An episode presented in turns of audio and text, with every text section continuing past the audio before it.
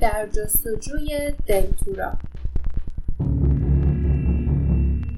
کتاب اول، جنگل‌های سکوت. فصل دوم، کمربند دلتورا. پس از ساعت‌ها جستجو سرانجام جارد کتابی پیدا کرد که فکر می‌کرد بتواند کمکش کند. کتاب روکشی به رنگ آبی کمرنگ داشت و روی آن حروف طلایی رنگ رو رفته‌ای به چشم می‌خورد. اما عنوان داخل کتاب هنوز واضح و روشن بود. کمربند دلتورا، تاریخچه، قدرت و جادوی آن.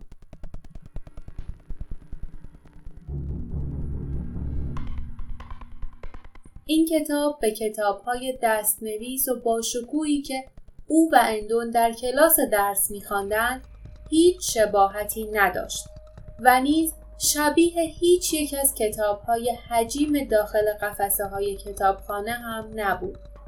کتاب کوچک، کم حجم و خاک گرفته بود. آن را در تاریک‌ترین گوشه قفسه میان انبوهی از کاغذها جا داده بودند. انگار کسی عمدن می‌خواست این کتاب فراموش شود.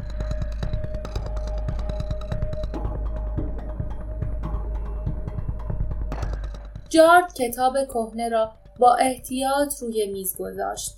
تصمیم داشت از اول تا آخر آن را بخواند.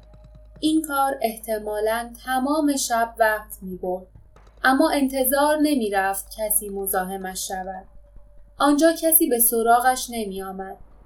اندون از تالار بزرگ مستقیم به نمازخانه می رفت، جایی که جسد پدرش میان شمع‌های روشن قرار داشت. مطابق قواعد او باید تا سحر کنار جسد بیدار می ماند.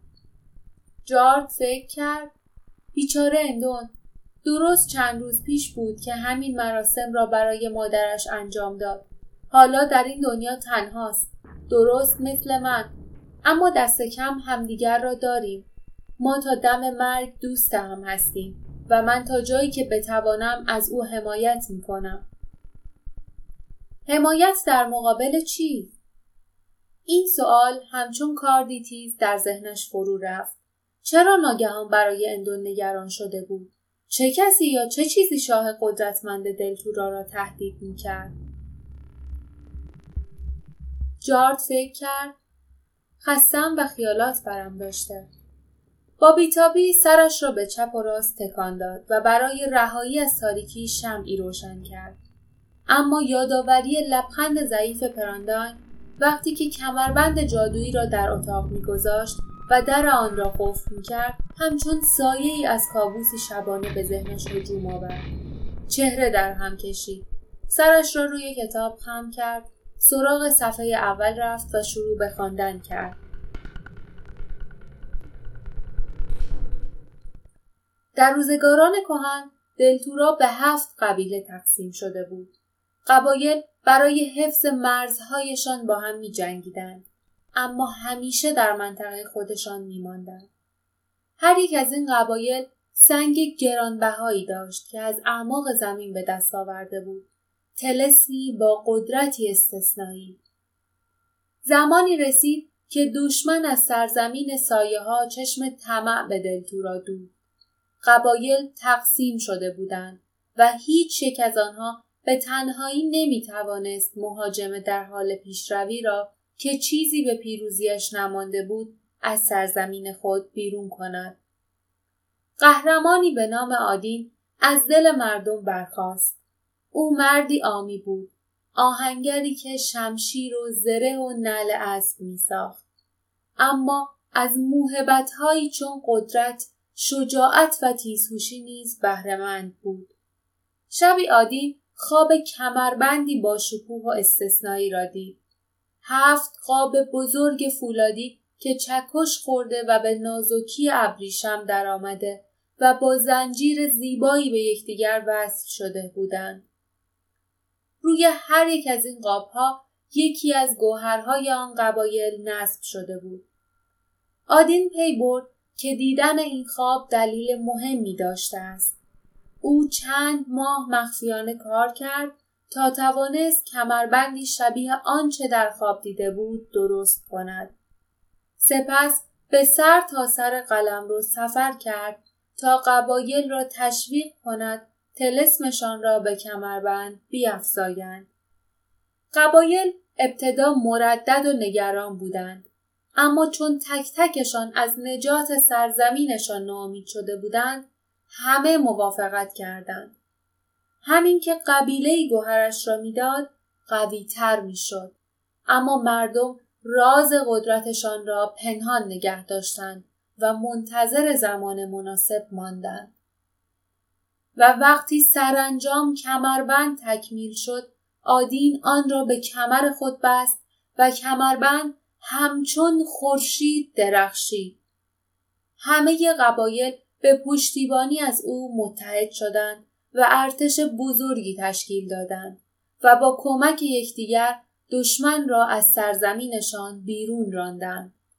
و به این ترتیب آدین اولین پادشاه قبایل متحد دلتورا شد و سالها با خردمندی حکومت کرد. اما او هرگز فراموش نکرد که برخاسته از همین مردم است و منشأ قدرت او اعتماد آنهاست و نیز هرگز از یاد نبرد که دشمن گرچه شکست خورده اما نابود نشده است.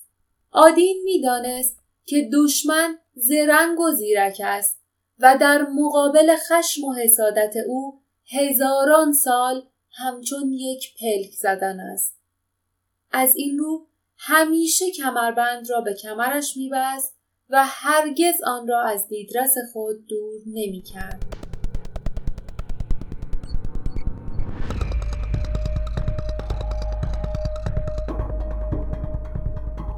جارد خواند و خواند و هرچه بیشتر می‌خواند بیشتر نگران می‌شد. در جیبش مداد و چند ورق کاغذ داشت، اما نیازی به یادداشت برداشتن نبود.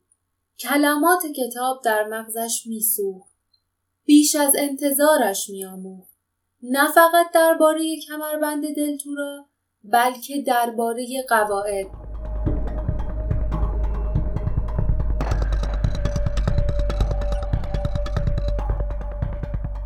اولین کسی که کمربند را از کمرش باز کرد، نوه عادی شاه الستر بود که در میان سالی و در اثر رفاه زیاد چاق شد، طوری که کمربند فولادی شکمش را آزار می‌داد. مشاور عالی الستر ترس او را تسکین داد و گفت که می‌شود کمربند را فقط در موقعیت‌های مخصوص به کمر بست. دختر الستر ملکه آدینا نیز روش پدر را دنبال کرد و در دوران حکومتش فقط پنج بار کمربند را به کمر بست.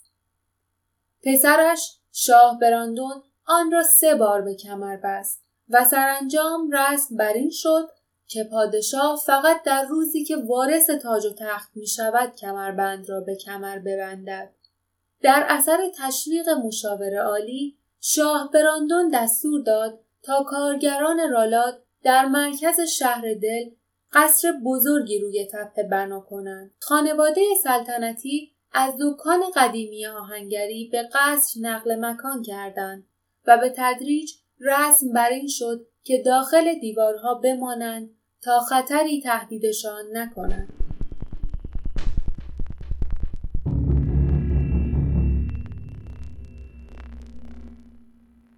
وقتی جارد کتاب را بست، قلبش اندوهگین بود. شام سوخته و کوچک شده بود و اولین روشنایی سفید دم از پنجره به درون میتابید. لحظه‌ای بی حرکت نشست و فکر کرد. سپس کتاب را داخل پیراهنش سر داد و بیرون دوید تا اندون را پیدا کند.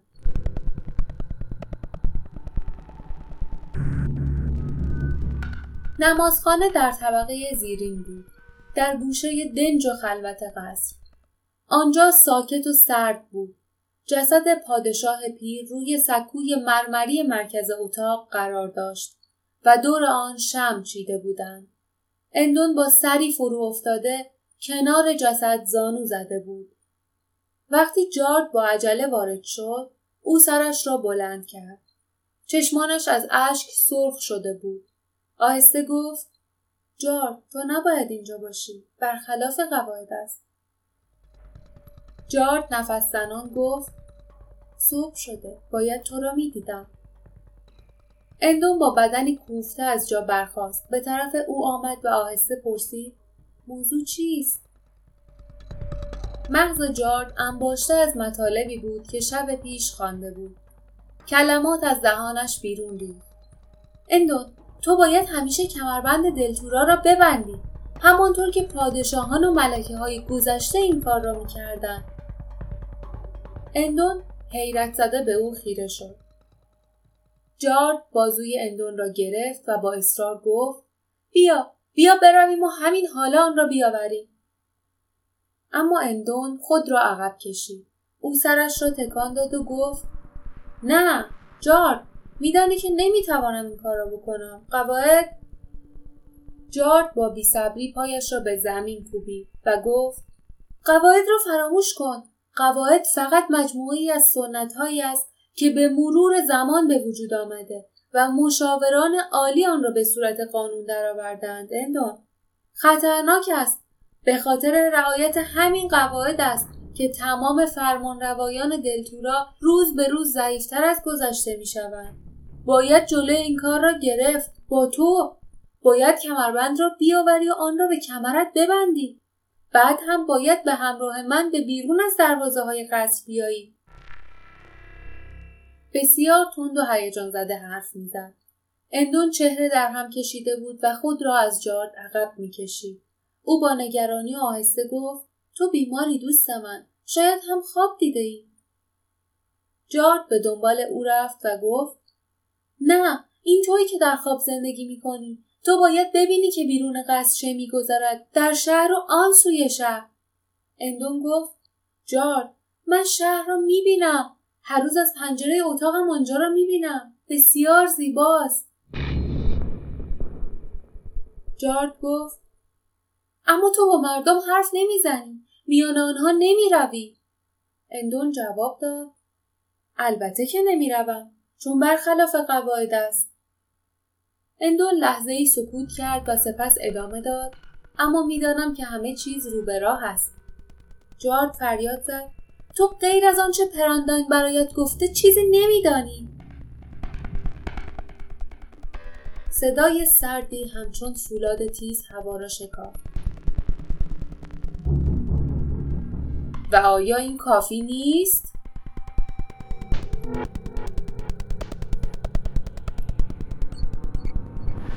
پایان فصل دوم.